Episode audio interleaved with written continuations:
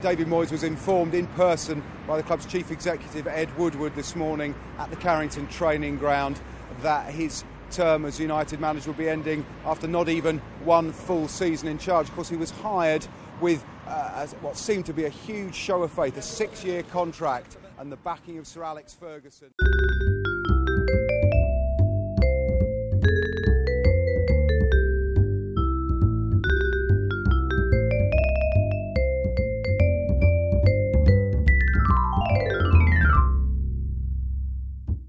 欢迎来到曼联时间，您现在收听的是第十期的曼联时间节目，我是主播基斯。我们是一个关于曼联的播客，欢迎在微博和微信公众号搜索“曼联时间”关注我们，也请记住我们的网址 mufc 打 fm，mufc 打 fm。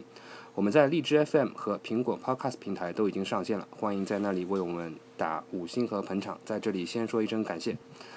呃。本期节目我们有幸请到的嘉宾是狐狸尾巴和体坛周报记者林良锋老师，呃，两位跟大家打个招呼吧。大家好，大家好。好的，呃，这一期节目呢，我们不会谈啊任何的一场比赛，因为这期节目，呃，我们先讲一下啊，我们这期节目实际上是在北京时间的四月十八号录制的，这个时候我们啊其实还没有踢对切尔西的这场比赛。然后呢，呃，对埃弗顿的那场比赛还没有开始，但是呢，可以说我们选择谈这个话题也是和，呃，和埃弗顿这场比赛是有关的。我们这期节目的主题是呃莫耶斯下课一周年，可能很多朋友还不一定记得这个日期啊，但是作为我个人来讲，因为去年这个赛季的记忆啊实在是非常的深刻，所以我啊死死的记住了这个日期，就是二零一四年四月二十二号。下周差不多就是这一天的一周年的时刻了，所以我们觉得结合对埃弗顿的这场比赛，我们就做一期专门的节目来回顾一下莫耶斯在曼联的这一年吧。呃，首先我想问一下两位嘉宾啊，就是那一刻，就是你知道莫耶斯下课的那一刻，你人在哪里？你是在哪里看到的这个消息？然后那个时刻你的真实的感想是什么？呃，狐狸叔先来谈一下吧。呃，那天我是有事去了香港，呃，是没有网络的。然后我下午回来的时候，一打开手机，然后就收到家里人跟朋友发过来的信息，呃，就官宣的消息。其实这个消息已经传了好几天了，是有心理准备的。但是看到正式官宣，还是挺感慨的。呃，我是觉得这个曼联在老头二十六年这个驾驭期间，已经变得是一个很庞然巨大、疾驰的事物。接任者犯错的空间和时间其实是很小的了。稍有差池偏离正轨，就会显得更危险。呃，所以其实我们想一想，就是一个执教了二十六年之久的教练离开，我们希望马上有一个可以执教十年以上的教练就成功接班。这个好像在足球史上也是没有过的。我觉得是在我，因为我在等，我和大家的心情其实都一样。我知道他这个命不久矣。但是呢，我一直在我大致上猜到应该是打完埃弗顿，因为那个比赛之前就已经有就是前瞻的时候说起来，就是这场比赛可能就理论上已经让曼联与欧战绝缘，还不是欧冠。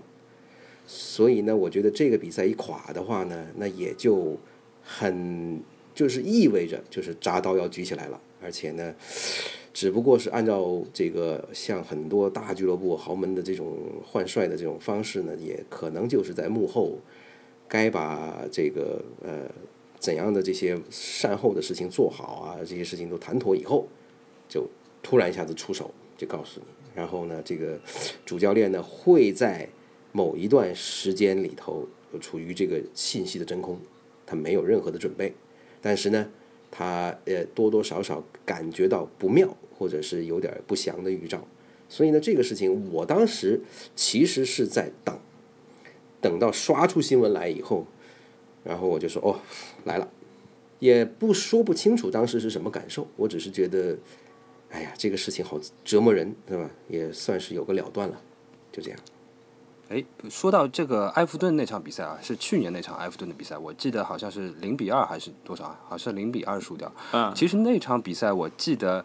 我总觉得有一些球员不是很卖力的感觉，因为好像去年在那场比赛之前啊，有一些比赛踢的还可以，就是已经是已经是不错了，已经是有点转轨转到正轨来了。尤其是对拜仁的两回合比赛，虽然第二回合用鲁尼什么的争议很多啊，但是好像啊球队也不算太差。但是突然之间遇上埃弗顿这场比赛，因为那个时候正好有和马丁内斯的对比嘛。然后又被埃弗顿给完胜了，这一下之后，我心里也是非常有预感的了。说起来呢，就是这个事情，莫耶斯到其实欧冠出局，呃，然后接下来，我是觉得他基本上就是整个他的之之前的这一段时间的执教啊，呃，用人的各方面来讲，其实他如果不是太笨的话，他应该知道，他也用不着说。在被解雇的时候啊，有这种比较过激的反应啊，或者是呃周围的人替他抱不平，因为其实大家都知道不行了。那么这个是理论上的这个结束了这个欧战的梦想呢，那基本上也就是为呃莫耶斯在曼联的这个其实是不到十个月吧，呃九个月的这个执教的历程呢画上句号。这个是。很多蛛丝马迹都已经已经显示出来，我是觉得曼联有，呃，当时有这样的这个勇气请他，也应该有这样的勇气及时的叫停这个错这个错误的选择。所以说，你们都是觉得不管场面如何，只要上个赛季莫耶斯错失所有的欧战资格，就一定会下课，是吧？啊，我是觉得应该是这样的，因为球队其实这个容错率是不高的。球队怎么说呢？就是现在经营的状况，原呃传统上是会像英格兰传统那样子支持教练，就是信任教练，允许教练有时间去试错。但是实际上，以球会现在的状况来说，呃成绩如果大幅的下滑，商业方面的影响是很大的。然后对于嘎惹家族的这个经营状况，它的平衡点是破坏性很大的。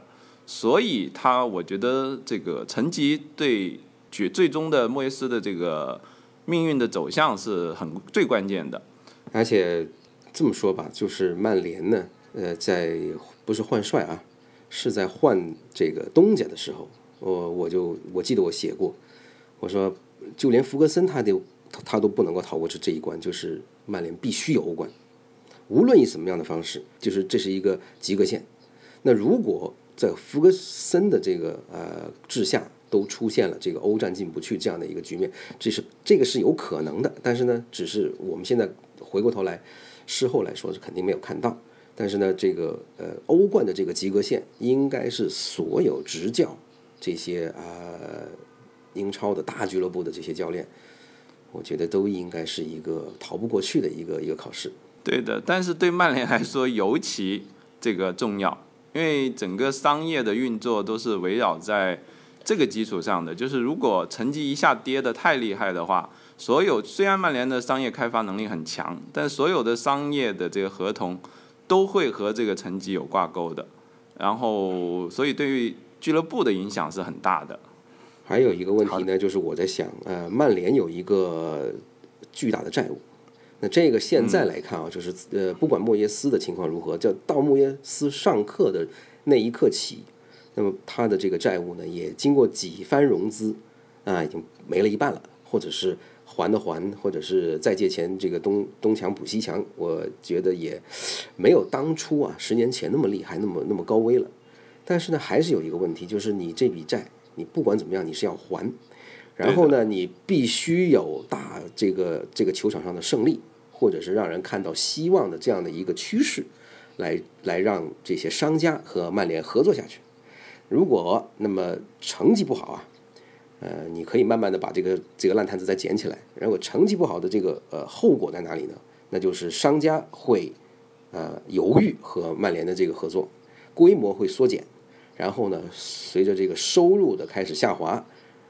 那么影响是什么呢？影响这个球员的续约，还不是签约，续约。然后呢，这个成绩的下滑还会动摇很多希望加盟的球星，啊，他们最后做这个事业职业上的这个选择，这个是非常非常有害的。嗯，就是多米诺骨牌效应了。我现在想起来啊，那个时刻我还是记得很清楚，就是那个莫耶斯的消息出来的时候，那天我在加班，然后我在加班完了回家的。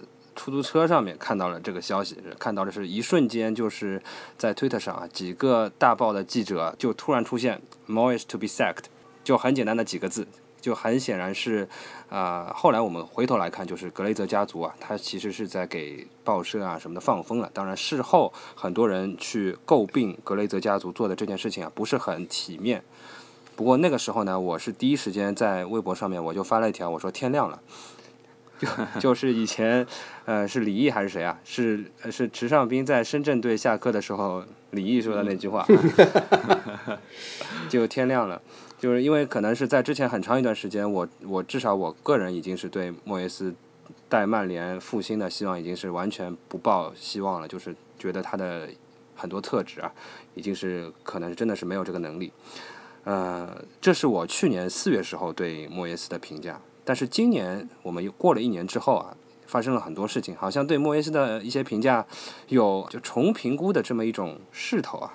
比如说近期像莫耶斯当时看中的，包括买下的人选啊，费莱尼啊、马塔、埃雷拉，纷纷成为曼联的基石了。所以说也也有这么一个重新评价莫耶斯的这个浪潮，或者说是。大家是打趣也好，开玩笑也好，因为之前曾经在呃利物浦球迷或者说是别的球迷那里，经常有那个足球天才莫耶斯的这个横幅出来嘛。呃，这一年里面，很多曼联球迷也是经常自嘲莫耶斯是足球天才，意思当然是他不是天才了。那么今年四月的这个评价呢，就可很可能来自于说莫耶斯，呃，他选中的那些人，现在可能是发现他的眼光还是不错。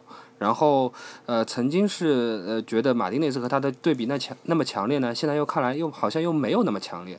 尤其是当他去了皇家社会队也干得不错之后，就感觉他好像还是挺有水平的。很多事情只是啊时也命也。所以说，你们两位来谈一下这两种评价，包括对未来的对莫耶斯的历史评价还会进行什么样的变化的一些看法吧。呃，林老师先来说一下。我觉得呢，就是那第一个我想问。基斯，你是什么时候开始动摇你对他的信仰？我我可能从来没有对他有过什么信仰吧。呃，不，或者是说，我或者是对他的这个信任吧，咱们不要说的那么高吧。呃，可能是在一三年的九月初那个时候，因为那个时候有连续的几场硬仗吧。赛季初。但是八月底九月初那个时候，因为他的头五轮的赛事，我记得是连续了碰了。切尔西、曼城和利物浦嘛，但是他交出来的答卷不是很令人满意。我从那个时候开始就就觉得隐隐约约有一些怀疑。当然，最终彻底绝望的是两月份对富勒姆的那场比赛，那场比赛有八十二次传中。对，那个时候我就觉得，那要么是球员在故意的在讽刺他，就是故意去搞八十二次传中；要么就是他真的是让球员去搞八十二次传中。无论如何，那一种就是他是更衣室失控了。另外一种就是他真的没有什么办法，两种都是我无法接受的。现在我又接回来这个话，嗯，那我一开始就不大觉得不大对，那这是呃这个以后啊，这个话说来实在太长了啊，这这 长话短说，那是什么时候我就觉得这个哎这个事情就是哪怕连一丝丝的希望都可能是奢侈或多余呢？就是他引援这件事情。引援这个事情，我个人觉得是最考验，那就是一个教练，我自己总总结啊，一个教练三样，一个三样就是三样事事情能够让你在一个俱乐部或者是在一个什么事情上面能够做的，呃，要时间长很成功的，就是一个就是眼光，就是你的 vision，第二一个就是你的判断，第三呢就是你的执行。那么这三样的执行是最弱的一项，是在场边或者是在平时的训练。但是这是作为教练来讲，这是起码的起步课程。那么你的判断，判断是什么？判断你是用谁、什么人才能够帮助你？你要和什么样的人合作？和不和什么样的人合作？放弃谁？Vision 是什么呢？Vision 就是你的这个人怎么看你手里头的这个项目。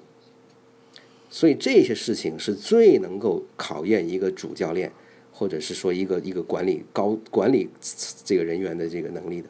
所以他在这个引援这件事情上来上来讲呢，把前面两个要素暴露出来，他真是很不足。第一个是他的这个，就是你到底要选什么人，这什么样的球员符合你，能帮你没有关系，是吧？你哪怕把整个埃弗顿给撬来，快动作快都行。对吧？你斩钉截铁，你要干什么，你就这就是我莫耶斯做事的风格，快，赶紧把把这些事情都给都给我办了。但是呢，他有一个外号在埃弗顿呢，被人起了个外号叫 Dithering Dave，叫什么呢？叫漏气大夫。就是广东话，就是这个这个话，就是广东话听起来是很形象的，但是呢，普通话里面我还真的就没有，可能就磨磨唧唧会比较形象一点，是太拖拉了，看了一遍又一遍，看了一遍。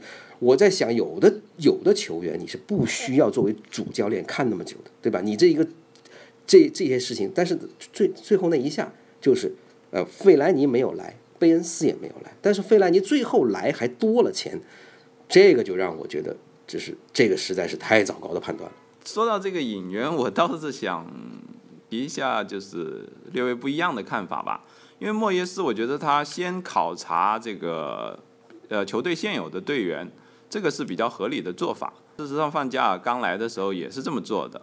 但是莫耶斯比较不利的是，他要严格遵循这个从埃弗顿离职然后加入曼联的规定，他就是比较迟了才上班。然后在这期间，他我不知道他到底有没有做功课了，但是反正他是没办法跟俱乐部呃进行这个引援的前期准备工作的，这个就有点失了先机。然后我觉得费莱尼不是他的首选，费莱尼这个在埃弗顿的踢法是呃中锋身后的那个位置，当时曼联大家都觉得问题最大的是中场中路的问题，花掉的那个提亚戈是原来的俱乐部的目标的头号目标。这个是莫耶斯确定他是不要的，法布雷加斯是他想要的，但是这个是诡异之处就在于法布雷加斯当时的情形，大家都觉得他不是非要立即离开巴塞罗那的，但是我们伍德沃德和这个莫耶斯所表现出来的那个在整个过程里的这个高调，是让人觉得他们肯定是收到什么确切的信息，就是这这个交易是能完成的，或者是他们这么做能促成这个交易。但实际从结果来说，当时是不成功的。而过了一年以后，法布雷加斯确实又回英超了。所以这件事，我觉得也要考虑到这个大卫吉尔的离职，两个都是新手。然后他们最后再反过头来追俱乐部这个名单一一直观察名单前列的这个埃雷拉，那你要在这么短的时间里从毕尔巴鄂呃挖人，这个几乎是更加不可能的事情。所以我觉得这一点就是吉尔的离职也是很很重要的。对于莫耶斯来说，他吉尔可能是非常非常非常重要的一个存在。然后我觉得从莫耶斯的这个思路，引法布雷加斯这个思路上来说，他还是注意到解决呃当时曼联中场的问题，就是向前传递和提升创造力这个思路。呃，如果当时真的能得到了法布雷加斯。说不定能让球队就是起比较好的化学反应，也是难说。回过头来呢，我觉得法布雷加斯也好，呃，埃雷拉也好，或者是之前的蒂亚戈，很多很多等等一系列的这些引援的目标啊，先后啊以各种各样的方式，就是或去了拜仁，或选择留在巴萨，或者就根本就最后想走都来不了。那有一个很重要的一个这个关联的东西在里头，就是那基本上大家都是看莫耶斯这个人的这个档次啊，就是说，如你要把自己的这个呃球员现在就是要把自己的这个前途和一个俱乐部挂钩的话，多多少少都要看这个教练的能力，或者是说呃业内口碑怎么样。是吧？就像这个最近一段时间有这个做过一个这个调查，很多就是在英国，在在英超或者是在英国的球员，百分之六十几或者百分之好像百分之过五十几是选择要跟穆里尼奥踢球，对吧？所以你可以想象一下这个教练的这个啊这个招牌有多重要。所以很多人我觉得都是一听莫耶斯等等再说，对吧？所以这个事情没有办法，所以呢他也就只能够就是。呃，回过头来去挖他的旧部，这个是我觉得啊，凡是有点自知之明的都会这么做。而且呢，曼联的这个呃引援上的这个困难，或者是呃成功的例子少，这也不是什么秘密，因为没有这些失败的引援，或者是呃各个试探都没有回头，就不会有台联这样的一个名称来，对不对？所以呢，就是很多事情你只要是这个人反应快，只要是你自自己的这个呃脑子比较清醒，你就知道你自己应该接手的是一盘怎样的任务，是一盘怎样大的生意，你要怎么才能活下去？所以呢，这些事情一加到一块儿，他的这个慢腾腾、磨磨唧唧的这个性格，就注定了这个事情就办不好。而且呢，他如果运气糟糕一点的话呢，接下来所有的事情啊，就因为这些呃，这个一一看二一慢二看三通过的这种做法，都会积到最后让他收拾不了。而且这个这样的一个局面到最后呢，也确实是如此。所以我觉得，还有的时候确实是呃。其实真的是跟他自己有关系。这个嘛，我觉得提亚哥这个当时的说法就比较可靠的说法是，呃，莫耶斯化掉的。呃，当然了，这老林刚刚说的确实是有道理的，就是教练的牌子对于引援是很有用的。你像现在范加尔医生，只要说一声哪个荷兰球员不会投到麾下，这个是肯定的。对，如果当时是老头执教的话，呃，这么去挖法布雷加斯，可能成功率会高一点。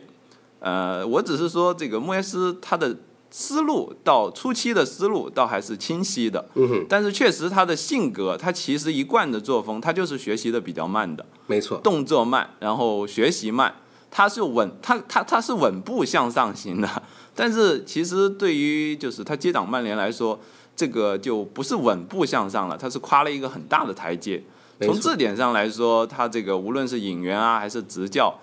却对他来说，可能这个呃学习的东西需要太多，然后学习的时间又太短啊。而且还有一个是什么呢？就是莫耶斯在埃弗顿十几年做下来，他这个磨磨蹭磨磨唧唧啊、磨磨蹭蹭的这个办事方法呢，其实是和这个埃弗顿的这个呃环境有关系。因为埃弗顿没有钱，所以他必然要在和这个经纪人讨价还价，必然要在和这个球员的这个考察、最后定夺这一下上面要要非常的仔细的敲定，他才能够把自己的每一分钱都花好。这个很负，这是一个很负责任的态度。但是这不是在曼联干事儿的态度。曼联的这个这个生意这么大，曼联的这个江湖地位这么高，是不允许你根本就是这么慢。曼联是所有的事情说你可以错。但不可以拖，所以说，呃，很多人啊，对莫耶斯的最大的一个评价，就是用英文说，就是 out of his depth。对的，没错，嗯，就是他这个已经超过他的控制能力了。对，就是他也甚至也不知道自己的能力是能不能控制这个东西。对他的这个性格，他的这个能力来讲呢，曼联对他来讲实在是过大。那么我们下面一个话题啊，就是讲横幅啊。大家记得，就是呃，在莫耶斯在的时候，曼联把那个挂了一个横幅出来，就叫 The Chosen One 嘛。就是本来是是是是，本来那个那个是什么？我有点想不起来了。本来那个是福格森的一个横幅，呃，现在是把它换成 The Chosen One，就相当于说这个是被选中的人呢。这个是对应莫里尼奥那个。对啊，The Special One。对对对对。嗯，然后最终呢，我们或多或少是觉得，就是说。这个选择是错的了。当然，那个时候好像也有一些利物浦球迷，因为那个时候罗杰斯风头正盛嘛，就就说罗杰斯是 the carefully chosen one。所以说，我们接下来想讨论一下关于这个选择。呃，如果我们认为它是一个错误的选择的话，这件事情该由谁来负责这个问题啊？这个其实是一个挺有意思的问题。然后，过去一年里也有很多种的观点啊。我这边先来简单的介绍一下几种比较典型的观点啊。呃，第一种是说，呃，选帅的终极负责人是格雷泽家族，具体来说是乔尔和阿弗拉姆两个兄弟，他们是现在。呃，这支球队的主要的啊管理方面的负责人，当然他们在福格森时代是非常非常少的介入球队具体的事情啊。嗯。呃呃，这是说呃，虽然福格森推荐了莫耶斯，这是肯定的，但是不能因此来推卸最终做决定的人的责任。就是说，福格森尽管可以推荐莫耶斯，你你可以去做自己的调查，你可以认为说啊穆里尼奥是更合适的人选啊，或者怎么样怎么样，这是第一种观点。说格雷泽自己应该。第二种观点是福格森应该负责，啊，因为他选择了错误的接班人。这里面又分两种具体的观点。第一种是说福格森是善意的，他认为莫耶斯从各种方面，比如说他的草根出身，他的对吧，他的籍贯对吧，是和呃这个是 cut cut from the same clothes 嘛。我记得官网当时是用的这句话来宣布啊莫耶斯的上任的是衣钵传人的。对，衣钵传人。然呃，但是他看错了人，这是一种。另外一种呢是有些阴谋论的说法啊，说福格森是有私心在这个选帅的过程中，比如说他可能觉得啊穆里穆里尼奥是一个更合适曼联的人，但是他可能出于这样那样的私心，他没有选择穆里尼奥。就是这种私心当然是可能是各种小人之见啊，比如说福格森不希望啊穆里尼奥一来就成绩比他还要好，或者怎么样怎么样，这是这是另外一种。可能比较狭隘的观点，嗯，呃，还还有一种观点是，呃，选择莫耶斯纯粹是因为查尔顿爵士太不喜欢穆里尼奥了，这个是大家都知道的。博比查尔顿爵士是很不喜欢穆里尼奥的一些，对，怎么说呢？一些比较低端的做法吧，一些比较 low 的做法。还有他的哲学也不太喜欢，是啊，对，因为他穆里尼奥很不很不关心青训嘛。对。还有对呃呃，最后一种看法吧，就我接我就把其他的看法简单归结为最后一种看法，就是莫耶斯并不是一个错误的选择，只是各种各样的原因使得他未能成功，只只是各种机缘导致的天命，注定可能说福格森的接班人就是注定不会成功。要到再后面一个接班人才是一个理想的岗位，这也是一种传统的说法，说，呃，最好入主曼联的时候是他后面那个人走了的时候。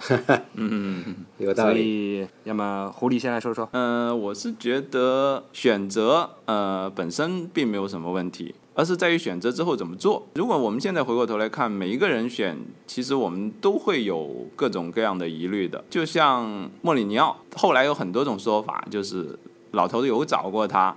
然后他已经先跟老头说了，他要回切尔西这种。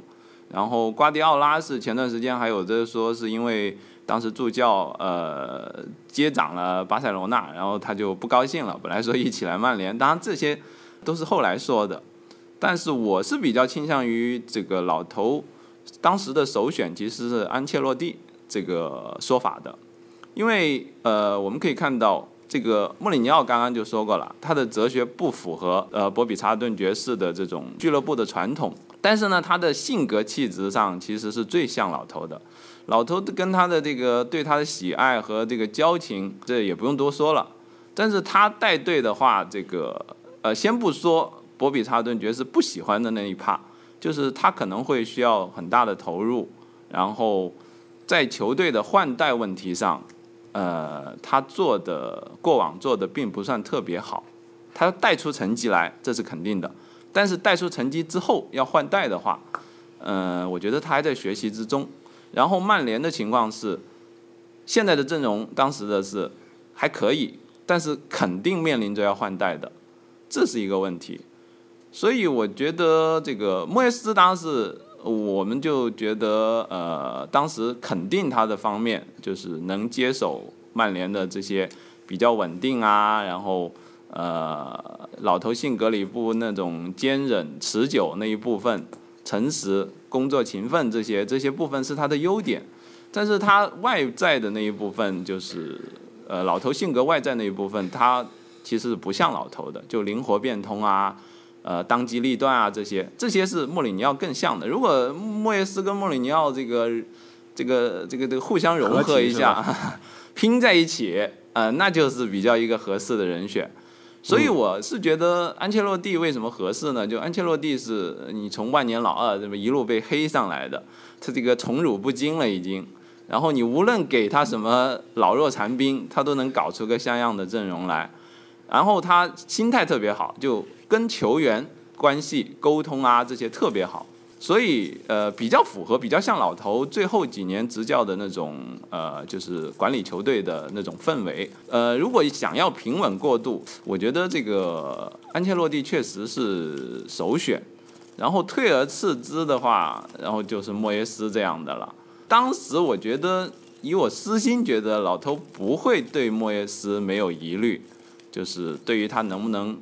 接掌那么大的一个球会，他这个经验啊，还有这个眼界啊，这些呃见识啊，这些确实应该可能会有疑虑。但是抱着就是给后辈年轻教练一个机会的这个想法，我觉得呃他这么做也还情有可原。但是你事隔这个一年之后，我再回头看，我觉得这个你就像刚刚说的，不仅是。第一位接手老头的是最艰难的，而是我们希望他能像老头一样复制老头的那段，就是起码执教十年以上成功的经验，这个是不太可能的。就是同样的复制，只要是一提到复制，什么什么第二这种，往往都是悲剧的，无论是球员还是教练。你看这个舍伍德也说，啊，那个列维也说舍伍德那就是热刺的这个瓜迪奥拉。然后当时后来年轻教练每一个都说是瓜迪奥拉，结果每一个都被拒。呃，我这么看吧，呃，这个事情的真相也许要过上一段时间啊，就像这个福克森的最近的这本自传，增补版啊，基恩的自传，就是大家互相之间互相黑、互相揭揭短这种，然后呢，大家都把之前最龌龊的那些东西拿出来，那这样呢，我们才能看到谁是说这个真相的人呢？大家猜一猜会是谁？我觉得是三德子，就是说这个人，这个人才是一个，就是最后有可能把所有真相都说出来的。因为别的人，我觉得啊，都碍于还在江湖，或者是因为感情，或者是因为别的原因利益冲突。我觉得真是有可能把这个真相给吐出来的。我觉得就是三德子，因为他是最知道为什么这个事情会这样。因为，呃。这个格雷泽家族，我估计不大会做这个事情，因为作为这个犹太人的这个经商的这个法则，或者是他们天生的这个秉性，这一点我觉得很不看好。那福格森呢，已经给我们做出了一个榜样，就是他的增补版的自传里头没有只字未提当年这个和两位马房大亨打官司的这一节。那我们也可以完全放下心来，就说不必再去等，他将来会对是否。呃，对这个莫耶斯的这个上任啊，负多少责任？这里头我们也不会再去再去说了，因为，呃，老人家已经为曼联做了这么多事情，对吧？该让他这个啊安这个含饴弄孙去安享晚年，就不要再去打搅他。我觉得这个事情也不靠。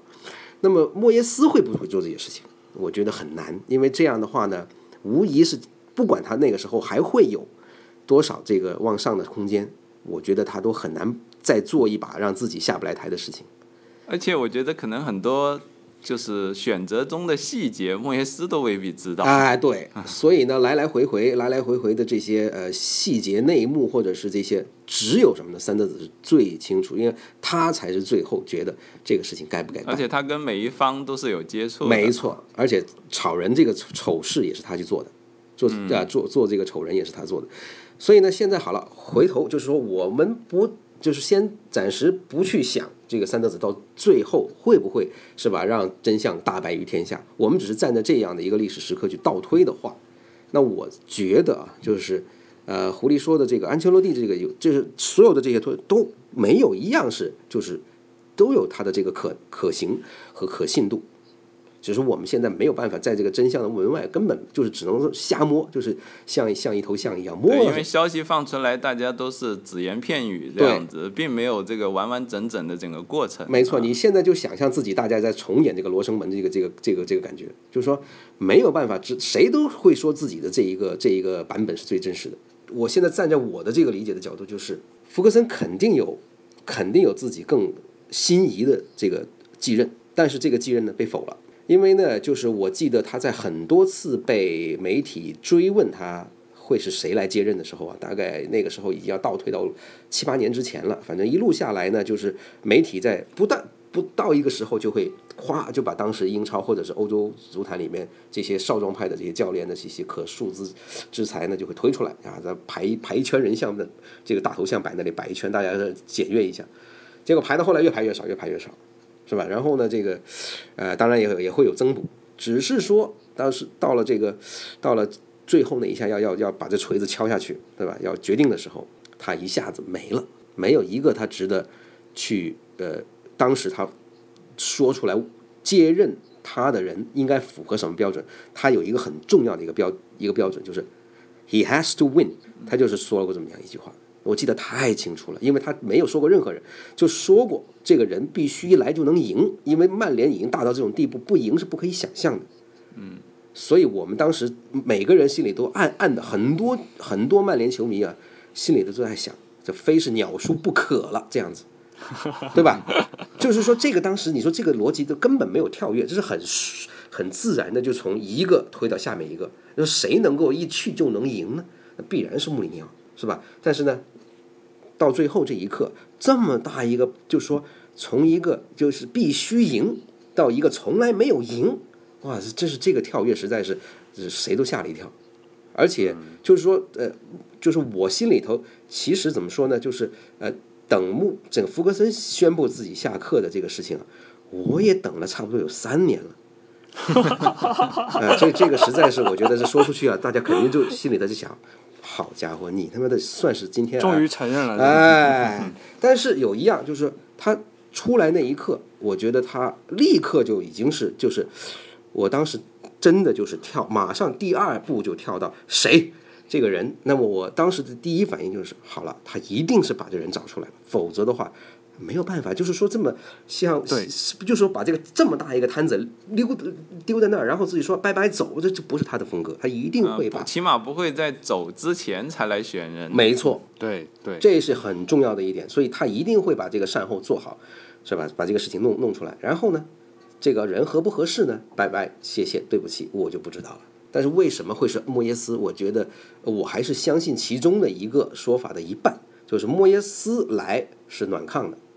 就是这个人，也不能够指望他呃给曼联带来太多。希望他在这个呃这合约期内啊，不管是两年、三年啊、六年，只不过是一个说法了。但是呢，就是说两年、三年里头是吧，有惊无险，又到五点这种这种玩法呢，就好。你能能不能把曼联能够带到一个是吧？呃，平平稳稳的，呃，不求有功，但求无过的这样的一个冠区，没错，对吧？就是这是及格线。每次你都及格，就像他带埃弗顿每次都是前八前七这样的，就这样的一个，呃，偶尔能冲一下这个哎，对对对对对，没错，就是这其实这样一个感觉。但是呢，谁是下面那个呢？这就有意思了。我一直在想，那个人必然是吉格斯。我觉得就是这个，不管是从这个呃曼联的球迷的感情，还有这个人的这个能力，以及对俱俱乐部的了解，以及年龄各方面的因素综合起来一看。这真命天子必然是吉士，不是不可能是不可能是别人，因为这个人你让他上上位太早，一定会把他害了。但是呢，你又不你要是不让他去做这个事情呢，任何一个人到曼联来呢，都都是短工，都是打短工的，那怎么办？对吧？这这这个曼联的这个玩法肯定是无以为继的。所以我觉得就是一定要为吉格斯上位准备一到两位垫抗的人，就是这个我的理论。所以莫耶斯还算是年龄比较大的一个，是吧？也是这个原因。呃，因为莫莫耶斯上任的时候正好五十岁，他和穆里尼奥是同年的，这个因为当时查过嘛，记得很清楚。他不算大，还行，五十多。他和穆里尼奥都五十可以，是六三年出生的。五十可以。呃，不过只是说这个五十确实这个年龄，我倒不觉得是个很大的因素啊。我觉得就是牺牲掉一个。呃，苏格兰人是吧？这个培养一个威尔士人，我觉得这个实在也太狗血，这个剧情。啊，对，肯定不会是牺牲掉一个，对吧？大家肯定还是对莫耶斯抱有一个非常对吧正面的一个期望。对，肯定是希望他能把吉格斯带出来。我个人不认为他有资格带吉格斯，因为后来有很多很多的小道的消息传出来，就是莫耶斯临场指挥多次被老队员纠正。嗯，对，那那那就不用再想了。呃，这都不是小道消息了，呃，这是明的了，这已经是。呃，里奥在自传里都有提到，他们最后的有一些比赛就按自己原来的踢法来了。对，所以呢，就说可以想象得到，就是我对之前狐狸说的那句话呢很有同感。呃，我我觉得就是球员对莫耶斯的下课负一半责任，就是他们没有把俱乐部的利益放在最高，而是在那个关键的时刻，就这个怎么说呢？呃，顺水推舟，把这个怎么说啊？把这个这个莫耶斯呢就推下了最后的那一下。对，哎，对，所以我觉得这个是我，所以我在写稿的时候，我写过我是觉得我说曼联的这批球员应该为自己的这个最这个赛季的表现感到羞耻。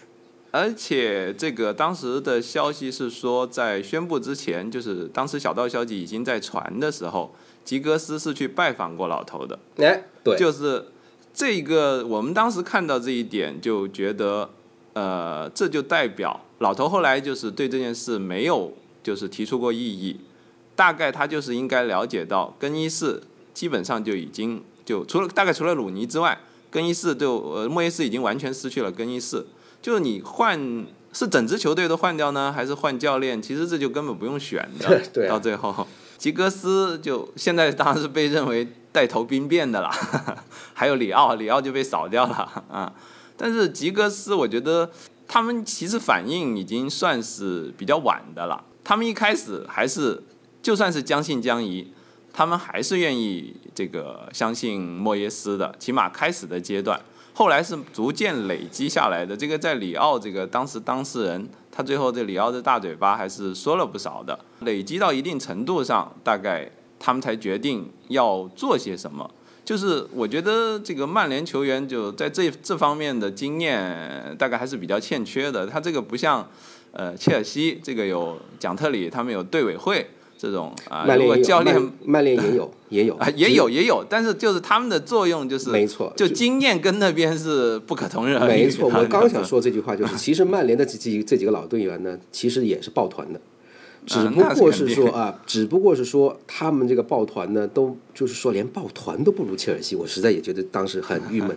就说啊，他们因为没有这个相对来说对啊比较缺乏这个经验，对以前都是什么都是就有老头在呢，他们抱团只是就怎么讲呢，有点呃这个他们就是核心群那样，但是并没有说这他们要。跨越他们的这个以前的那个角色，要做出些某对，就踏前一步，做一些什么动作这样子。啊对他们，也就是说，我们这一个核心的这个小集体，那能够怎样去更好的贯彻上面的这个这个这个做法？那这可能是他们的这个原始的作用。但是呢，跟切尔西那边不一样，切尔西那边是随时随地就左右啊、随时随地就发生兵变，随时随地就把这个上面的这个老这个是这个帅大帅给他搬掉，是吧？所以这个东西他们已经是拿捏的非常的这个到位，炉火纯青。所以呢，一旦换帅，是吧？那个真是掐的好准，所以根本没有办法跟他们比。所以真的就是曼联的这帮老队员呢，上个赛季我觉得啊，就是如果他们其实要把麦克斯毁掉，为什么不早动手，对吧？到这这个肯定是。这个有一方面的原因，肯定是因为吉格斯双重身份了。因为吉格斯在莫耶斯上任的时候被任命为球员兼教练嘛，哎，因为对他既是球员领的球员的领袖，因为就算是其他球员中那个资格最老的，比如说埃弗拉啊、里奥里奥啊，嗯他还是得听吉格斯的。但是吉格斯这个时候一半身份是莫耶斯的团队成员嘛，嗯。他就不方便很快的就对吧，给人家看他的反骨，这不是曼联的传统啊，对吧？这个话说的也真是好伤心的。你看现在这个吉格斯突，我不是说他真的有反骨啊，只是呃不好说，是真的不好说。啊不，当然这种老队员，其实包括切尔西那边，我们虽然取笑他这个队委会老是这个排挤教练，但是另一方面，他们确实就是把这个球队当做是自己的球队。那确实，就是如果是有他觉得球队的情况不对了，他做出反应，这其实也不是没有正面作用的啊。那当然是，呃，所以你会发现兰帕德被这个扫地出门的时候，那，哇，那个这这真是丧家之犬的，是好难过的一个心情。我是觉得换了谁都受不了啊。对，实际上大概没有人想过他会被扫地出门。但问题是说，如果法布利加斯来，他肯定是就是没有球踢了，他就是这么简单。所以，所以呢，但是像兰帕德这种人又怎么受得了？一旦从这个是吧，从常委的地位一下子变成候补委员，那是这这个，我觉得他肯定受不了。行，我觉得这个事情呢，就是呃，就是说到这儿吧，我觉得吉格斯的这个这个这条血脉，就是应该是这条线里面很重要的一环。我觉得他现在还是这个范加尔的幕僚，所以呢，而且范加尔在上任之前，他就跑到荷兰去和这个范加尔见过面，对吧？那个时候这其实已经是最后一步了，这是最后一步，了。就说我记得呢，就是这是荷这是荷兰去世界杯之前他就去了。对对对对吧就是因为时间不不够了，一定得敲定了。对然后我记得吉克斯过去大概过了两三天就 announcement 就出来了。对对，就是说这个出了，因为俱乐部是绝不想，或者是说受到，我这么说吧，吉格斯其实是去面试，我觉得。对他一个是面，就是这个真的是 interview，是你看我，我 看你啊，不是对不是单方面的互相应面试。对，就是说这个是最符合这个词啊，这个 interview 的这个词，就是你看、我看，对吧？我看你不顺眼，你看我不顺眼 那就没了。所以呢，好，幸幸亏这俩人还比较对眼呢，就 OK 了。现在呢，就是那感觉上来讲，就是为什么是吉格斯这个亲自跑过去呢？就是那曼联两个底线，一个就是我需要范加尔，但是我不能够跑放放弃这个吉格斯，因为我觉得吉格斯一直留在这个俱乐部里面，除了福格森，必然还有查尔顿。就是这些大、这些元老，这些这些真的是这些呃这些怎么说呢？元老们的这些呃在背后说话有分量的。对他们就是说，吉格斯必须要留下来，因为这个是曼联的血脉。这是虽然就是说不是这百分之百这个这个怎么说，从血统上来讲是真正的这个亲生骨肉啊，但是也相相这相当于是亲亲生娃儿。就是我觉得这个是没有什么好说的，让他去，这个事情也做得非常漂亮。所以接下来就是那。范加尔一看，哟，这个人范加尔没有别的啊，范加尔他你这个人的人品好坏无所谓，他最关心的一样东西，你这人聪不聪明？所以一看，哎，这个这个这这个人实在说话各方面都太聪明了，好一拍而合，这这这就是现在的这个这现状。所以当时来讲，我是觉得吉格斯一一看，哇，这个莫耶斯这个大爷，哇，他乡下来的真是，是吧？这那桶水还没有我一半多，那怎么可以合作下去，对吧？所以这个是没办法做的事情。这个话题啊，我我倒是想觉得，我我我觉得很有可能从来没有出现过别的人选，就是真的像自传也好，有有一些长篇访问也好说的那样，在十二月底的时候，大家都是觉得，就是那个是我记得是十二月底，然后福格森的啊老婆的妹妹还是姐姐去世了之后，他就开始想退休的问题，然后就开始想接班人是谁。我我真的挺相信穆里尼奥就。始终是没有排进过这个人选，更不要说安切洛蒂了。因为我我的看法可能是怎样的呢？就是说这件事情谁都不想负责。就是如果谁都不想负责的话，选莫耶斯是最安全的，因为莫耶斯是至少从那个时候来判断的话，他是各方面啊出身也好，精神气质也好，可能是最像福格森的一个人。虽然他没有拿过冠军，但是也许他来了曼联，有了更好的球员，他就能拿冠军了呢？他就能走上我们过去二十年一直在走的那条路了呢？如所有人都不想去，因为坚自己去坚持要一个冠军教练，从而负下这个最后的这个责任。我是没有办法形，我没有办法形容基斯，你到底是心里阴 心理阴暗在黑谁是吧？啊，你继续。哎，我倒是啊，老林你先说啊。你说吧，你说，哎，我我说我没有，我就是觉得基斯，要不然就是心理阴暗，要不就是人性太乐观。我觉得这个实在是笑死我了。我觉得这个应该不会，《老头自传》里面在提到这个选帅，他并不是说就是只是唯一的人选，他是说你看他他最后现在也在对吧？多多少少有点推卸责任了嘛？那没有没有，他是不是真补版那个说法？就是他原文就是第一版的那时候，他是说他这个权衡过这些呃人哦，是那应该是真补版，就是权衡过呃他俱乐部上下权衡过名单。但这名单到底有些什么人？到底是怎么权衡的？这个没说，不不可能啊！是对，就是说，我我们只能等三德子这个是吧？哪一天良心发现，突然 把这个事情爆出来，我不是很乐观会写。当然，其实他是最有可能，就他知道的是最清楚的那个。是是是。其实球迷最关心的，其实说到底啊，我觉得最关心的一个问题就是为什么不是穆里尼奥？尤其是有很多。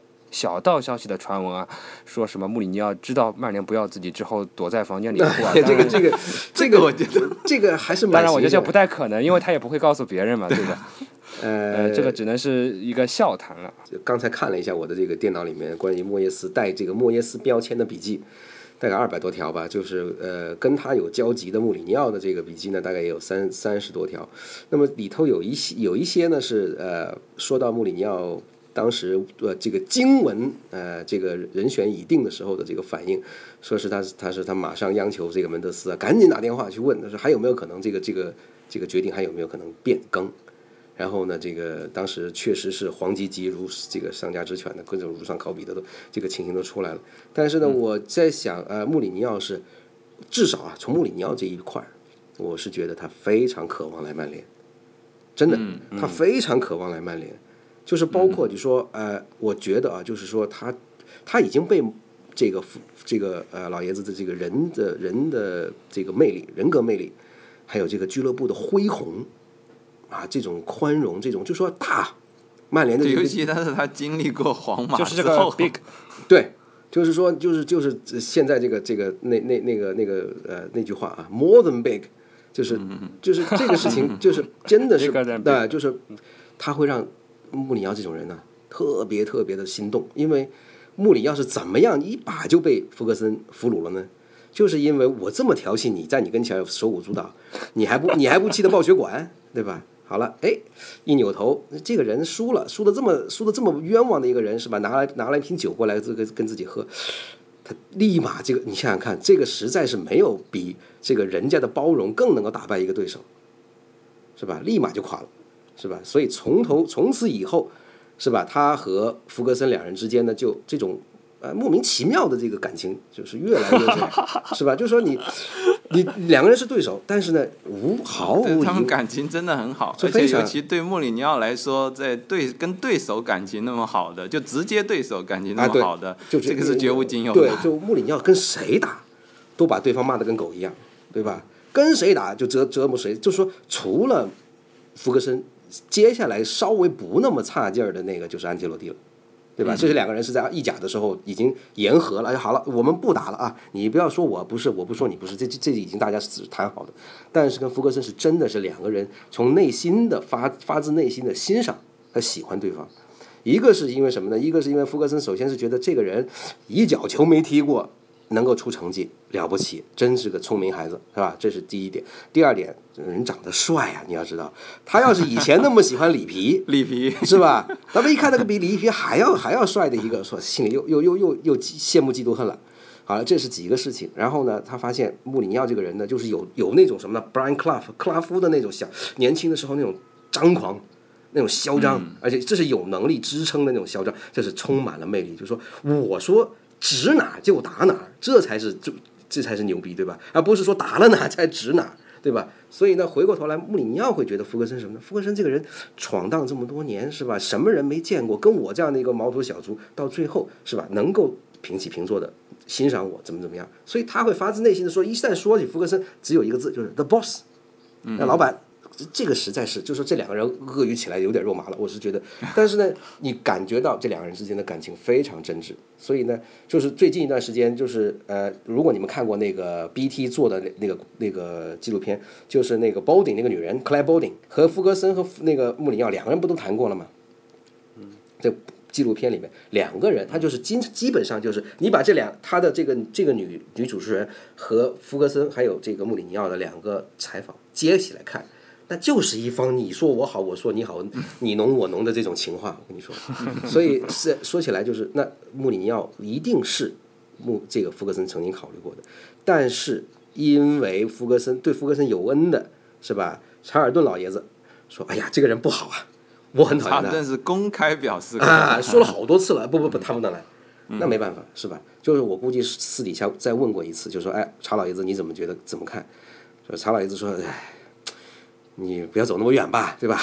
对，好了，那就没办法了，没办法怎么办？那不能够随随便囫囵去抓一个，因为当时分什么名帅都没有说，都不是说 available 名，都是都是说名花无主，所以也就只有莫耶斯是吧？是能够是吧？顺顺利利的拿过来是做个垫背，是所以命运有点惨。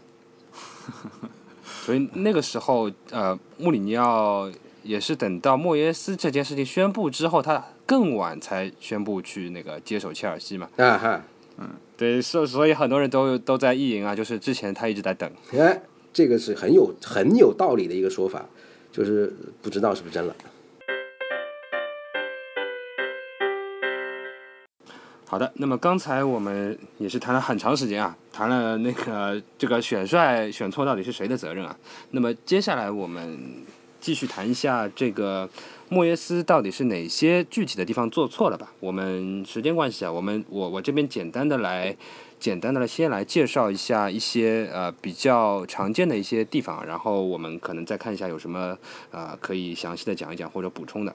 很多都是老生常谈了。第一个，比如说我们刚才已经提到了，他不用原来的助教，然后。第二个是他低估了执教曼联的难度，包括他在七月一日前只是休假什么都不干这些事情，包括之后他仍然想要去呃进行一些很简单的方式来应对一些很复杂的事情，啊，他是真的是完全低估了执教曼联的难度，这个他在之后的采访里面也多次去提到过，呃，第三个就是他的气质和心态啊，就是。注定是已经不适合曼联了，为什么呢？因为他在接手曼联的时候已经五十岁了，然后你要让一个五十岁的人去改变自己看待世界的方法、做事的方法，其实是很难的。埃弗顿和曼联的大小的差异实在太大了。你如果从那种啊收入啊或者什么样的角度来看，就是至少是十倍的差异吧。这种啊心态啊 mindset 上的东西是短期很难改变。呃，而福格森是从经经历了这个从小到大的过程，他就是完全是不会碰到这样的问题。他可能也很难去。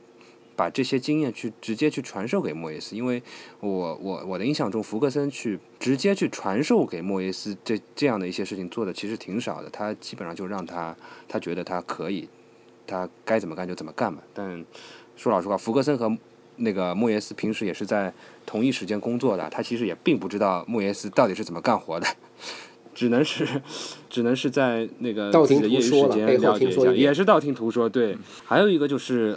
接福格森的班，就是这种观点是说，接福格森的班是注定是悲剧的。就是说，福格森经历了这种二十六年啊，你说是那个统领也好，独断专行也好，这样一种操作模式，尤其是我们他在他的自传出来之后，越越来越了解啊，他基本上是所有的事情都是拿在手里，对所有的事情都是自己去啊、自己去了解，然后自己去干。虽然有些事情他分出去了，但是他基本上仍然是牢牢的掌控在那里。在这样一种情况下，对对对对，决定权全拿在手里。在这样的情况下，你让这么大的一个机构、一个球队、一个商业组织去，在这个这个人走掉之后去维持那个辉煌，基本上是不可能。就大家一定会有这种 culture shock，就这种应激的反应，是自己不适应这种情况，从而导致这里哪里不对，那里哪里不对，然后处处错。呃，然后接下来就是夏季引援不利啊。夏夏季引援的话，我们刚才已经说过了，就是他到最后，不管你当中是付出了多少努力也好，多少时运不济也好，你最终的结果就是比那个比呃 releasing clause 还贵了四百万英镑去买了费莱尼，这个实在是太说不过去了。嗯尤其是三德子啊什么的商业奇才啊，一直说我们有的是钱什么的，嗯而且还发生了一件丑事，就是很蠢的事情。刚才已经说过了，大概是空前绝后的，就是我们在提出一个 bid，就是提出买人的时候，把这件事情当新闻发了出来，嗯，说我们今天给法布雷加斯报了价，就从来没有想过，哎，这个事情我不成了会怎么办？就实在不知道这件事情的来龙去脉啊，对也许也许永远都不会知道了。这个就真的大概只有三德子是最清楚的了。最后说下去就是那个他没有自己的哲学，对，这个可能等会儿我们请啊、狐狸给我们大家详细介绍一下，因为他啊、他最近是参与到啊里奥自传的翻译这件工作中啊，所以他呃可以有一些第一手的资料比较那个熟悉的跟我们介绍一下啊、里奥对他的一些哲学的一些困惑吧。嗯，然后再接下来一点就是，嗯，其实是福格森在自传里反复强调的，但是莫耶斯没有听。啊，这里插一句啊，就是莫耶斯有一次被发现在飞机上看那个呃杰克韦尔奇的自传还是什么的，就就让球员感觉非常非常的困惑。你是来当曼联教练的，你怎么可以在飞机上看成功学的书啊？你是有多不自信啊？对，嗯、然后就是说，福克森在他的自传里非常强调，他晚年或者说是后十年最大的一个决定就是他把权放出去，他让莫伦斯丁和费兰去负责日常训练，这样他可以在一边观察，他可以有更好的全局观去啊去思考这些事情。如果你一直是亲力亲为去指挥训练的话，你哪有时间去思思考很多事情呢？对吧？对，这就是管人境界的差别喽啊。对，这就是一个管理学大师和怎么说呢？啊，管理埃弗顿的人的区别吧。嗯，但是你也可以这样想，就是说，他毕竟还年轻嘛，五十岁，所以有的是劲儿，嗯。这句话是不是黑啊？我觉得他是真的心里呢很想大干一番，所以呢，真的是就我就觉得差不多连搞卫生他都想搞了，这是这这个这个，但是呢，这个欲速而不达，这个也确实也是这个始料未及。嗯，老林先来谈一下吧。你这边这些点中，你印象比较深，或者说你觉得最严重的一些错误是什么？判断，呃，我觉得这个是判断了，判断，比方说什么时候该做什么事情，啊、以及呃用什么样的方式去做，我觉得他这个事情来讲，都是落在啊对手或者是局势的背后，所以这样的话呢，每次都是被动的去接受挑战，然后呢，做出来的应对呢，也让人觉得很业余或者是不够大气。那么这些事情呢，就是一环扣一环下去呢，衍生出来有很多让人觉得这个呃，就是说配不上曼联这这个江湖地位的这个这种事情越来越多的情况下呢，就到最后已经没有办法挽回他的这个这个一些呃一一点点一点点的失误，所以呢，而且。呃，说到之前的这个呃引援的这个事情，就是说费兰尼这个事情呢，就是现在用得好，和马塔的这个回春这些事情呢，我在想，那么费兰尼其实多多少少是因为啊，这个怎么说呢？范加尔来了，这个人，呃，就是说他这么多人都要用，怎么用才最好？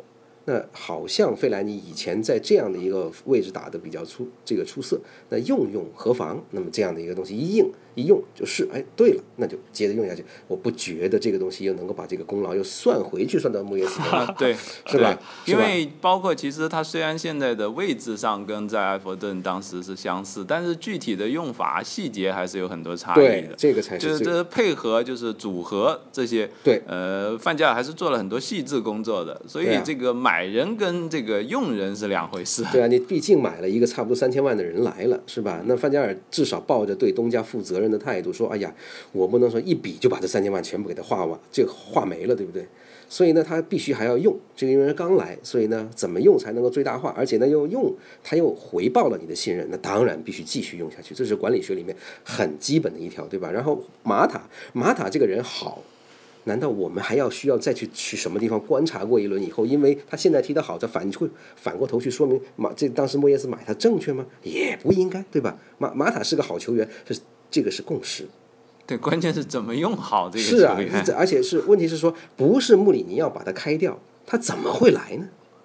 对不对？所以这个也是很重要的一点。所以这有些事情，当时马塔这个事情就是，如果不是莫里尼奥要开，而且当时我们的成绩是威胁不到切尔西的，啊，当然了，这个交易基本上是不可想象的。对，这个你没有道理把自己手里的强援送给敌对手。对他可能会卖回西班牙或者其他联赛，但是肯定不会卖给这个同一这个联赛里的对手。是，当然的，这这话又说回来，这大概穆里尼奥跟我们还是有点香火情，然后当时这个形势顺水推舟这样子。对，所以呢，一一到现在呢，就是说，现在你看，就是马塔为什么在赛季开始的时候一直都是无精打采，好像提不起精神？为什么？是因为他被穆里尼奥放弃的这样的一个决定，真的伤了自尊心，伤了信心。因为你要想想看，穆里尼奥这么牛的一个教练，说你不够好。那你想想看，你到什么，你你该怎么混呢？所以那心里头总是在怀疑自己，是吧？他就没有了在刚刚到切尔西的时候那种是吧，很朝气、很很阳光的那一面。所以现在慢慢慢慢找回了感觉，我觉得也是需要时间，也是也是很自然的事情，对吧？而且马塔这个被激活跟埃雷拉获得重用也是有关系的，这边啊，苦里出来谈一谈。刚刚你说到里奥自传，其实里奥自传里你刚刚列举那些点，几乎全部都有覆盖。就是里奥用一些呃事例来就是说明这些观点，就像你说的不用助教这点，原来的助教这点，我们刚刚也谈到了，这就失去了一个沟通的渠道，就是包括球员很多细节上的东西，如果原来的助教在，他可以就是第一时间反映给这个主教练。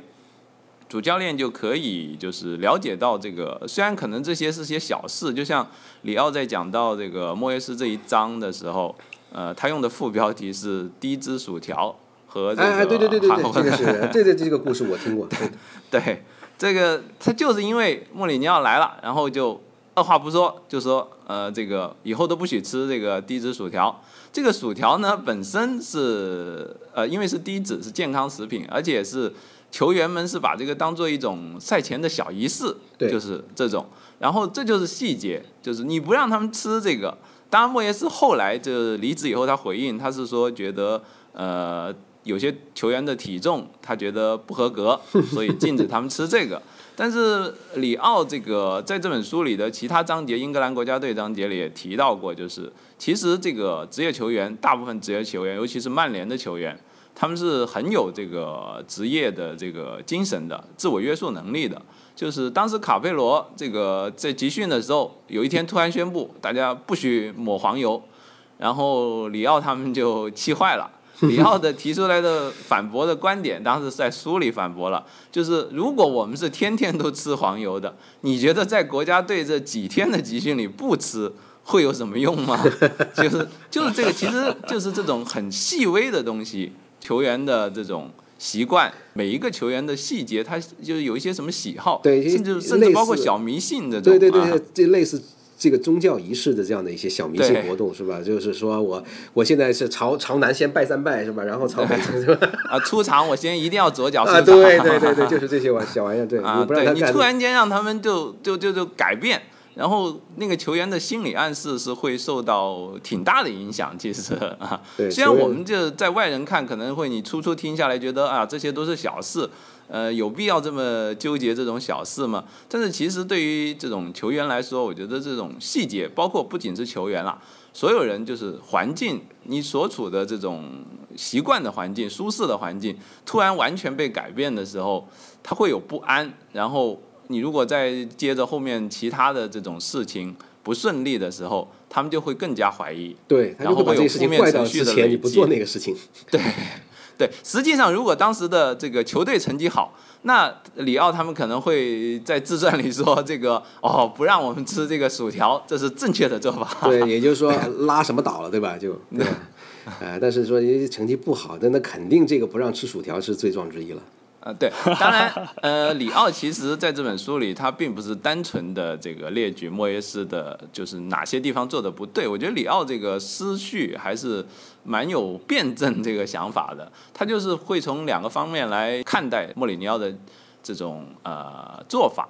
当然了，就刚刚提到的，就还有很多细节，就比如说像战术上啊这些，呃，到底用不用边锋，还是呃不用边锋这个战术。最初穆里尼奥是从里奥的这个说法里看，最初穆里尼奥是还是有想用自己的办法，但是后来随着成绩可能不理想之后，他就有一点这个摇摆，像有时候他会要用边锋，但有时候又说我们之间不踢，有时候他觉得这个我们这场球呃传球太太少了。下场的话要多传这个数据，按数据来传，这就让球员比较困惑。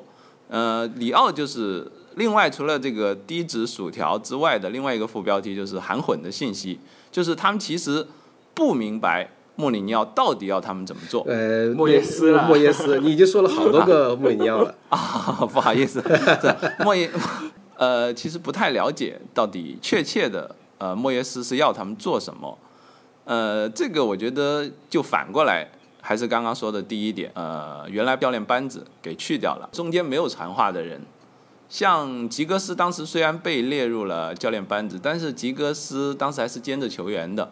然后我觉得吉格斯的做法大概是刚开始他并不会说什么，嗯，就是他他也在观察，就无论他信不信任莫耶斯，就是将信将疑，还是呃完全不信或者完全信任，他最初的选择肯定是在观察。呃，也不方便说太多，对吧？所以呢，这个想起来啊，我就是呃，刚才说到这个呃，突然我想起来雅努雅努扎伊的这个例子，就是如果你要真说一个是跟莫耶斯的判断直接相关的人，那必然是指雅努扎伊。但我们从这个上个赛季到现在，雅努扎伊的这个进步啊，场上的表现各方面来看，我们会发现他的这个判断其实不是太到位，对吧？现在说是不是还太早了？对，呃，我们那这么这么这么着吧，我们给一个一个时段，或者给一个时限，我们还要给他多久？雅努扎伊至少两年内还不会被卖掉吧？对，我不大看好两年。现在挺难说的，就是说现在如果这样的打法的话，他机会不是很多，没错挺挺挺要看夏天范加尔怎么想了。没错，但是是我觉得另一方面，因为范加尔现在，尤其是赛季进入中后段以后，他的重点他比赛是少嘛，对，比赛他比赛少，而且范加尔是一定要就是先把他的 Pan A 就是基本的结构跟踢法磨练出来的。这种情况下，就是他不太可能再做什么调整。这对个，所以蒋努扎伊其实在他最后一次被最后两场被使用的时候，他的状态是有所改变的，就是他比较能接，看得出来他比较能接受范加尔的这个呃要求他做的，因为蒋努扎伊原来是有球比较强，无球能力是相对很弱的，但是从最后他所踢的那两场比赛来看，他还是有呃有理解的。但是到底夏天，因为夏天还涉及到可能会有新的引援，我觉得这个问题可能还如果德佩来了就比较悲观了。对，但是贾努扎伊可以替代的位置，其实我觉得应该是马塔对啊一边。嗯那你觉得，就是说他跟马塔争，谁赢的可能性大一点，对吧？就说我们那首选肯定是马塔。对，但是呢，就说我们现在我刚才的问题就是说多久？那现在基斯认为是两年。那好，嗯我觉得这个是一个非常非常大方的一个决定，就是说但说是我觉得曼联对于自己青训球员一向是要有这个传统的。对，所以他要是还是四十四号的话呢，我觉得说不定就挺随便的就就那个了。但是给了他十一号之后，又随便的放弃掉，感觉可能性不是很大。哎，那我们当然，如果真的表现太差的话呢，我们可以想一想，是是曾经这个是吧？巴伦西亚穿七号穿的是一塌糊涂，对吧？嗯。后来不敢穿了，扔回去了，不要了。嗯。然后呢，这个欧文也穿过七号，也不咋地。所以呢，就是说现在这个问题意义不大，是吧？对号码对他，我估就是我只同意一点，就是十一号对亚努扎伊来讲可能是压力很大，因为他会发现这个十一号实在太沉了，是吧？还不对，一个一年级新生对啊来说，对吧？还不还不能算一年级，他是预科生好吗？这个人嗯是，就说他呃四十四号都没穿暖就开始穿如果不是因为上个赛季的这个这个特殊的情况，他上个赛季其实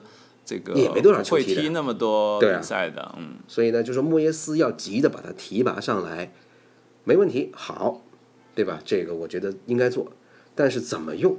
但是一一把他提拔上来，就用那么高薪的五年长约去锁他，这是我觉得就非常非常的这个不智的一件事情。因为现在变成什么呢？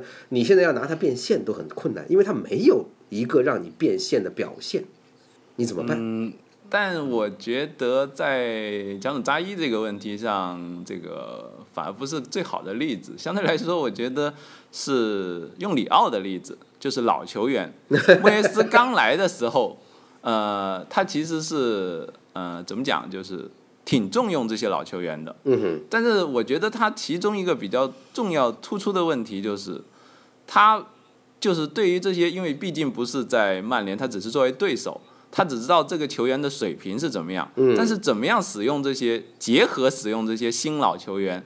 他其实是并没有什么心得的，就他一开始完全都用老球员，然后突然间就是因为里奥啊，这个维达他们的这个踢法，就是你连续 连续作战的时候，状态下降的很快的，他体能不足以应付连续作战。对，然后呃，莫耶斯的就是用了一段，突然间觉得，哎，这些老球员跟我想象的不太一样，然后突然间就不用了，然后就一下转到这个年轻球员，然后就是其实最终还是这这还是轮换和使用的问题上，就新老结合这个轮换上，呃，他确实学的不快，也不了解啊。所以里奥在书里面就是有提到这个问题，就是他说你这个用年轻球员是没问题的，但是你一下子就是对老球员，然后就是完全觉得他们就里奥就是被弃用了，就是到最后 这个、呃，他们是球员心里是比较对这件事比较有意义的，嗯，对，就是说，所以这个也是他不会轮换嘛。其实说说到这个啊，我也想提一下，就是莫耶斯其实也没有太多呃对福格森的了解。这件事情就是和我刚才说的，福格森也没有什么对莫耶斯的了解是一贯相承的，因为他们两个人是对呃永远是在星期六、星期天上班的。我他从来不知道福格森是怎么换人的，他他那个时候也在比赛，他也不会平时没事去看曼联福格森是怎么换人的，所以他你要他突然之间去学习福格森的那一套东西啊，你以为这好像是很自然的事情，你你莫耶斯应该懂的嘛，其实根本不是的。对过去十一年他也没有看曼联的球，他不像我我们看了十一年不光年，是看不看球的问题，他这个要接触实际工作接触里才知道，因为这涉及到很多细节。里奥就说，呃，你在埃弗顿的时候，你可能就是十二三个球员是铁打的主力，对对对然后你不用这个出场名单基本上就定的了。然后就某些场次你可能安排年轻球员啊，或者轮换球员、替补球员上去，但是你在曼联的话，有二十五六个球员全部都是国脚，每一个人都觉得自己应该先发，你这个怎么样调度他们，就是很大的问题。不要说调度了，你怎么管理他们？然后你还要把他们的最好的状态给激发出来，就是你就招之即来，来之能战，就是要要有这样的能力。所以这一点，我觉得这莫耶斯就是就算他有，他可能没有预料到会是这样的呃这种情况，然后他应该的。对，但是，呃，我们现在回头看当然是不应该，但我觉得也有可能是他对这个的困难的认识是不足的。对，这这这是是不应该的呃，，因为你你一方面他确实没有经历过，这就是他的问题所在，他没有经历过这种顶级球会的这种管理工作。刘姥姥进大观园啊，这种管理并不仅仅是技战术层面上的，你要管人，而是管一大波人，这一帮人都不好管。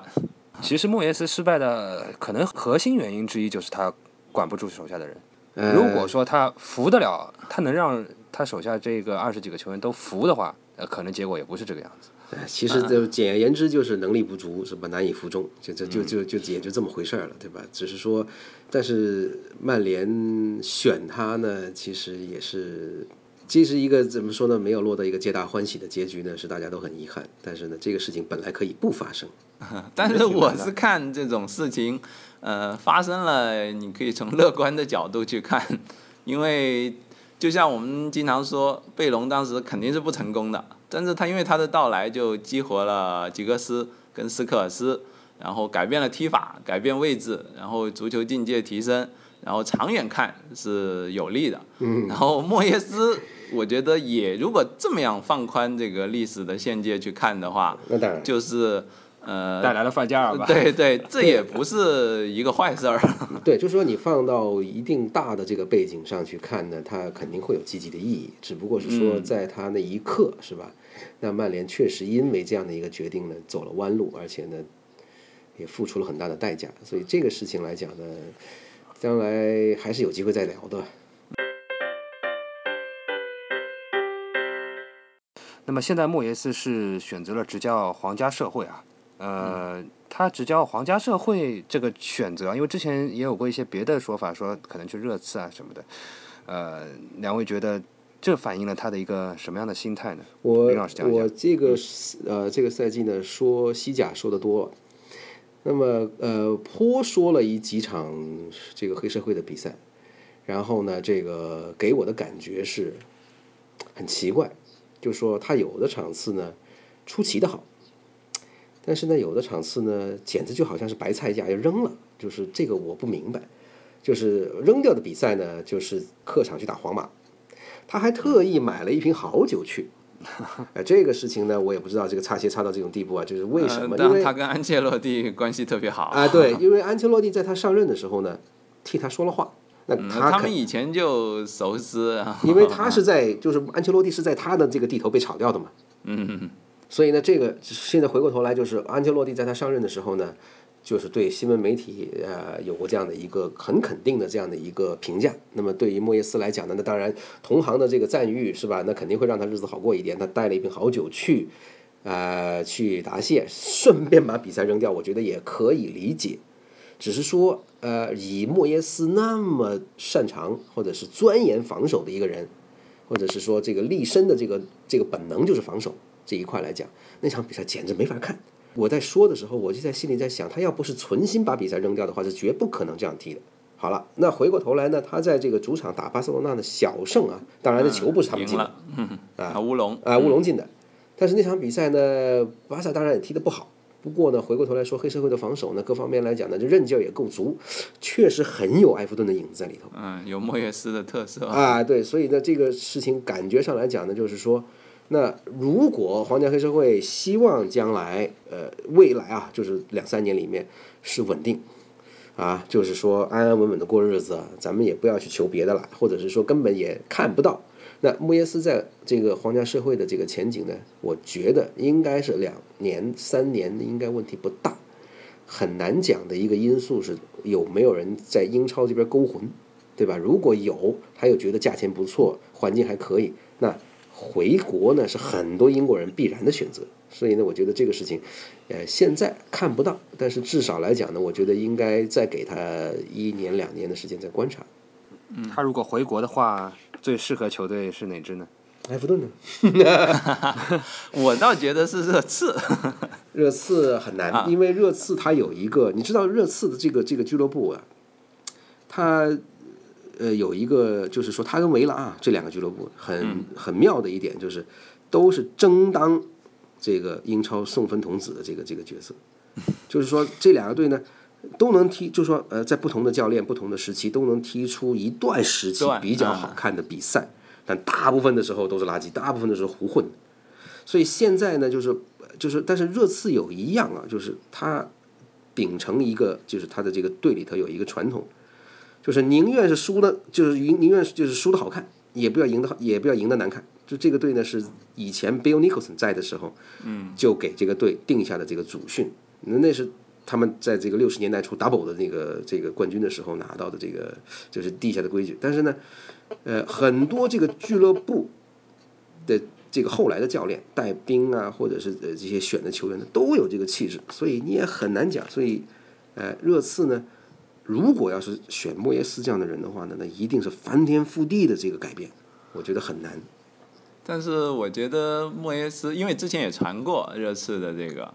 呃，热刺一方面是资源是相当充足的，就是在我们现在，当然他们自己肯定热刺因为心气很高，列为心气很高的，我们把它称为中上游球队的话，可能他未必高兴，但是差不多定位就是这样，但是他的资源其实是足以冲击前四的。其实我觉得他现在这个这个，按照莫耶斯的这个呃身世啊，或者是或者是英超现在的这个局面来讲，很有可能是他去接科曼的班。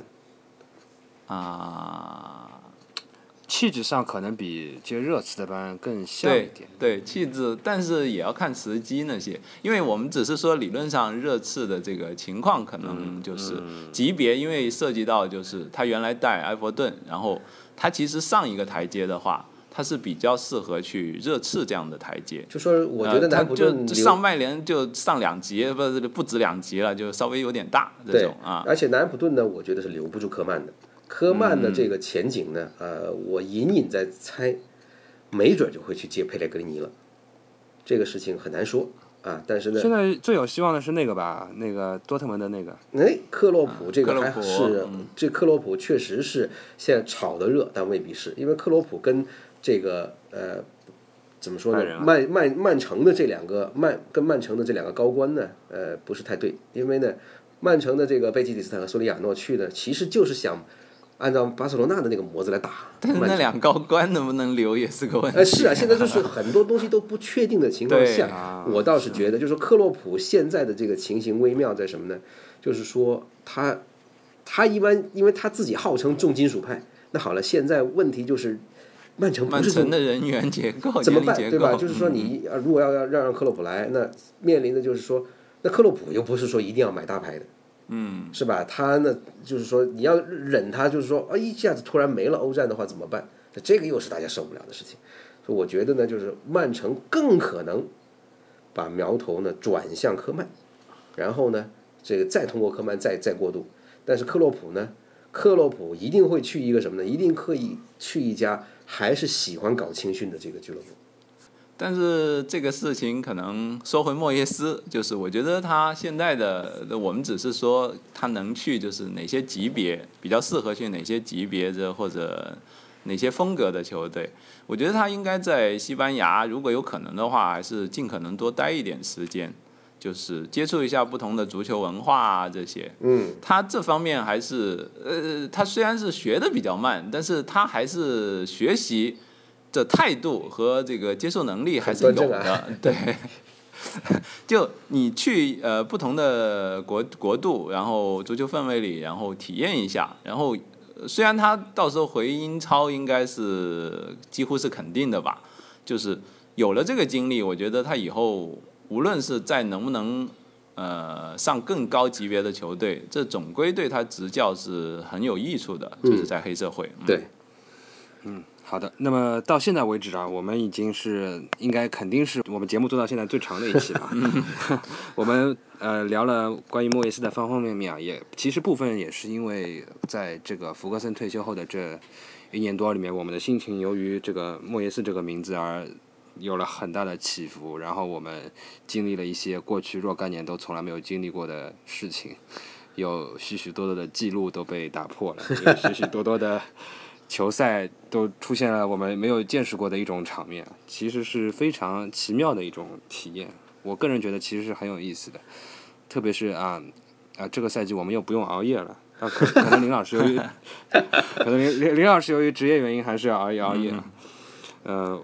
有的时候半夜有场比赛，我们说我们也踢了欧冠，对吧？上上上上次打了阿森纳，是吧？嗯，两位来谈一下范加尔和莫耶斯最大的区别是什么吧？那就是档次问题。怎么说呢？这个这这不这不是两个人，呃，不，这这不是这不是一回事儿。我只只能怎么只只能这么说，就是一个是真正的这个呃功勋级的教练，是吧？是有。是有自己的一套整好整体的想法，理论很强，实战很强的一个是吧？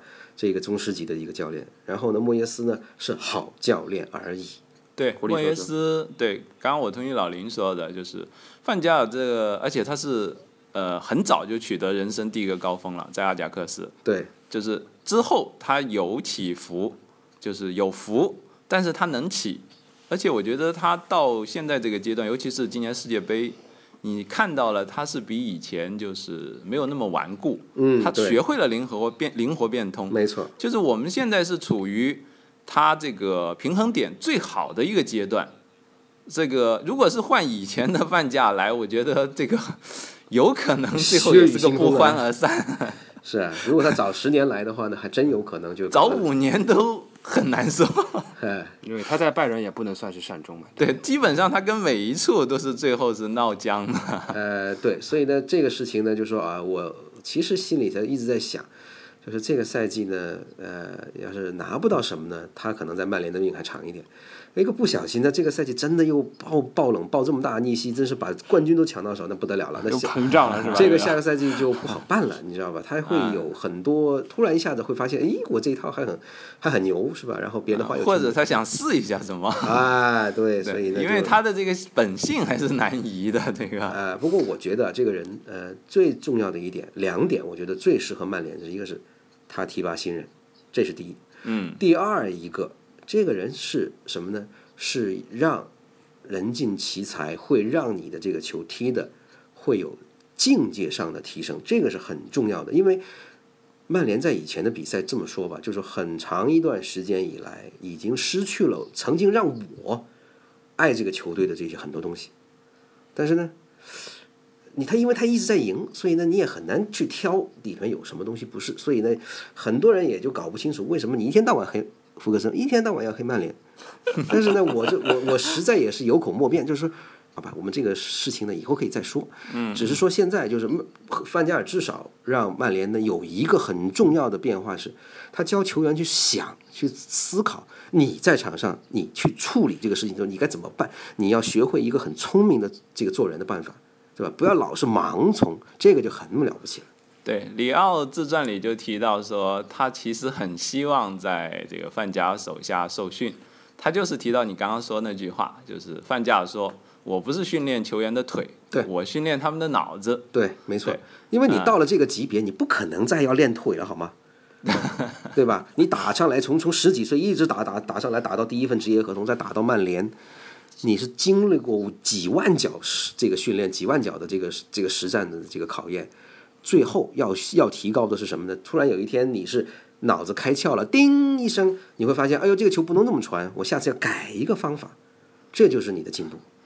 呃，我倒是觉得这个范加人尽其才是后面这些年就是比较他注重开发或者说进步的，但是他原来的包括现在他一直最大的优点，我觉得是就像你刚刚说的，他训练他们脑子，就是他会给球队建立一个很牢固的基础，包括他所有执教过的球队。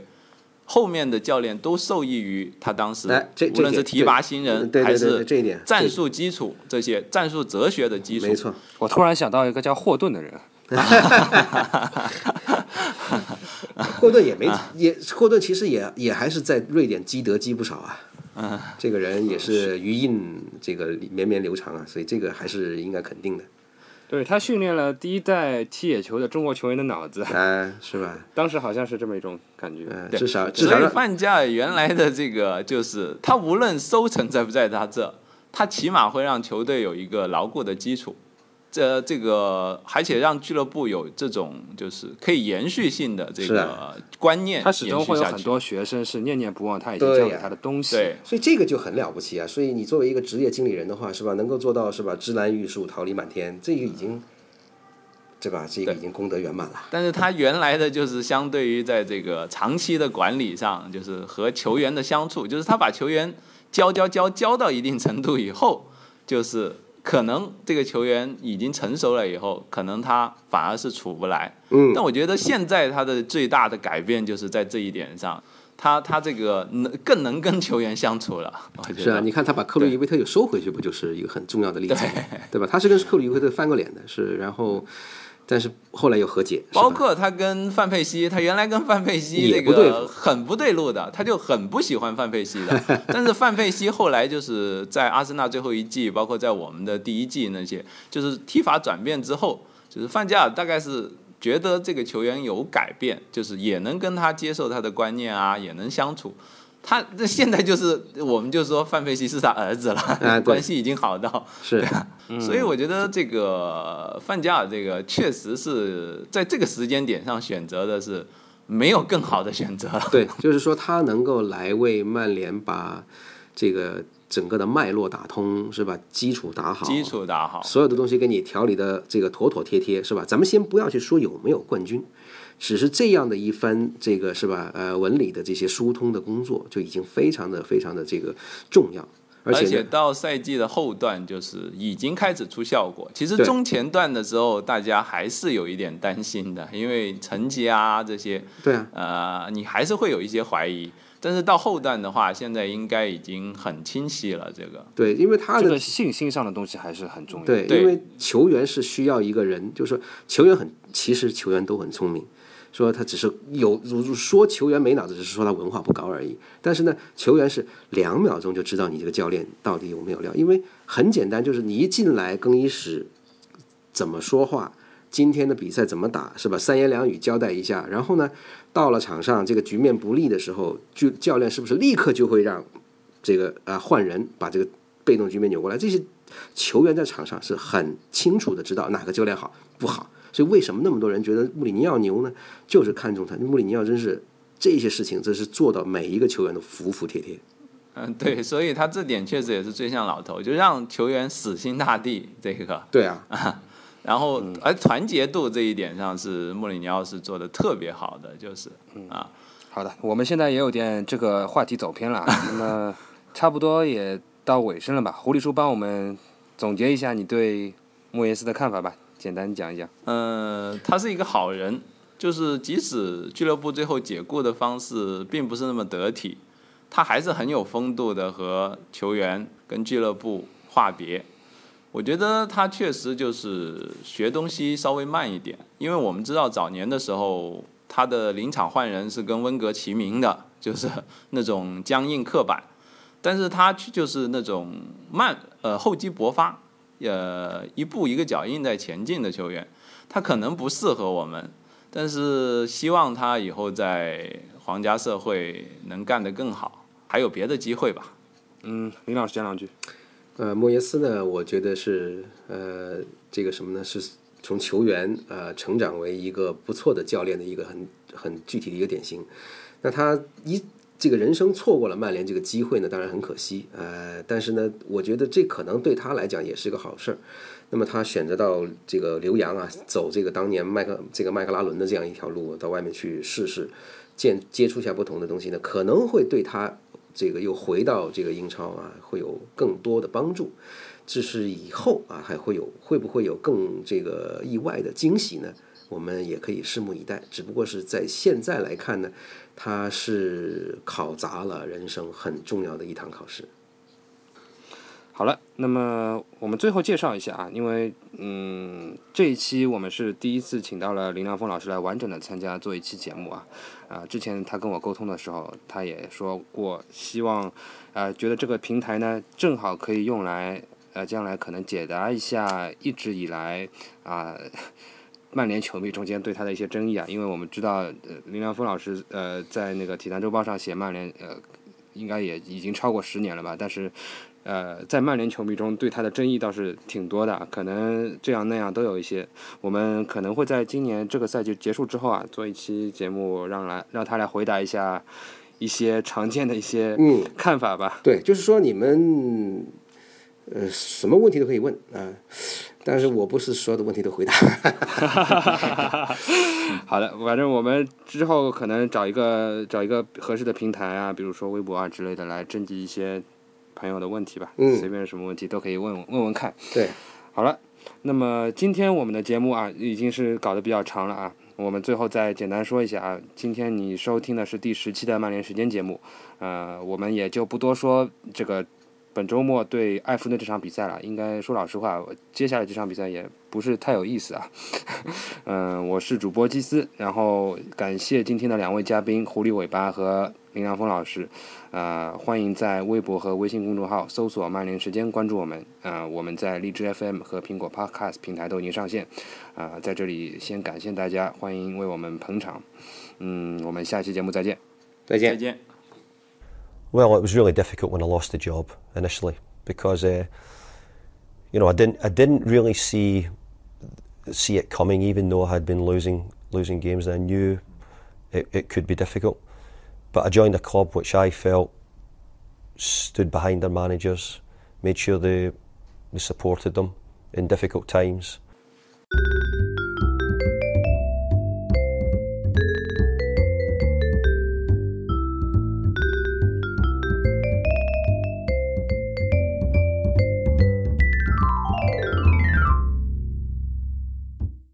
When we had bad times here, the club stood by me. All my staff stood by me. The players stood by me. Your job now is to stand by our new manager.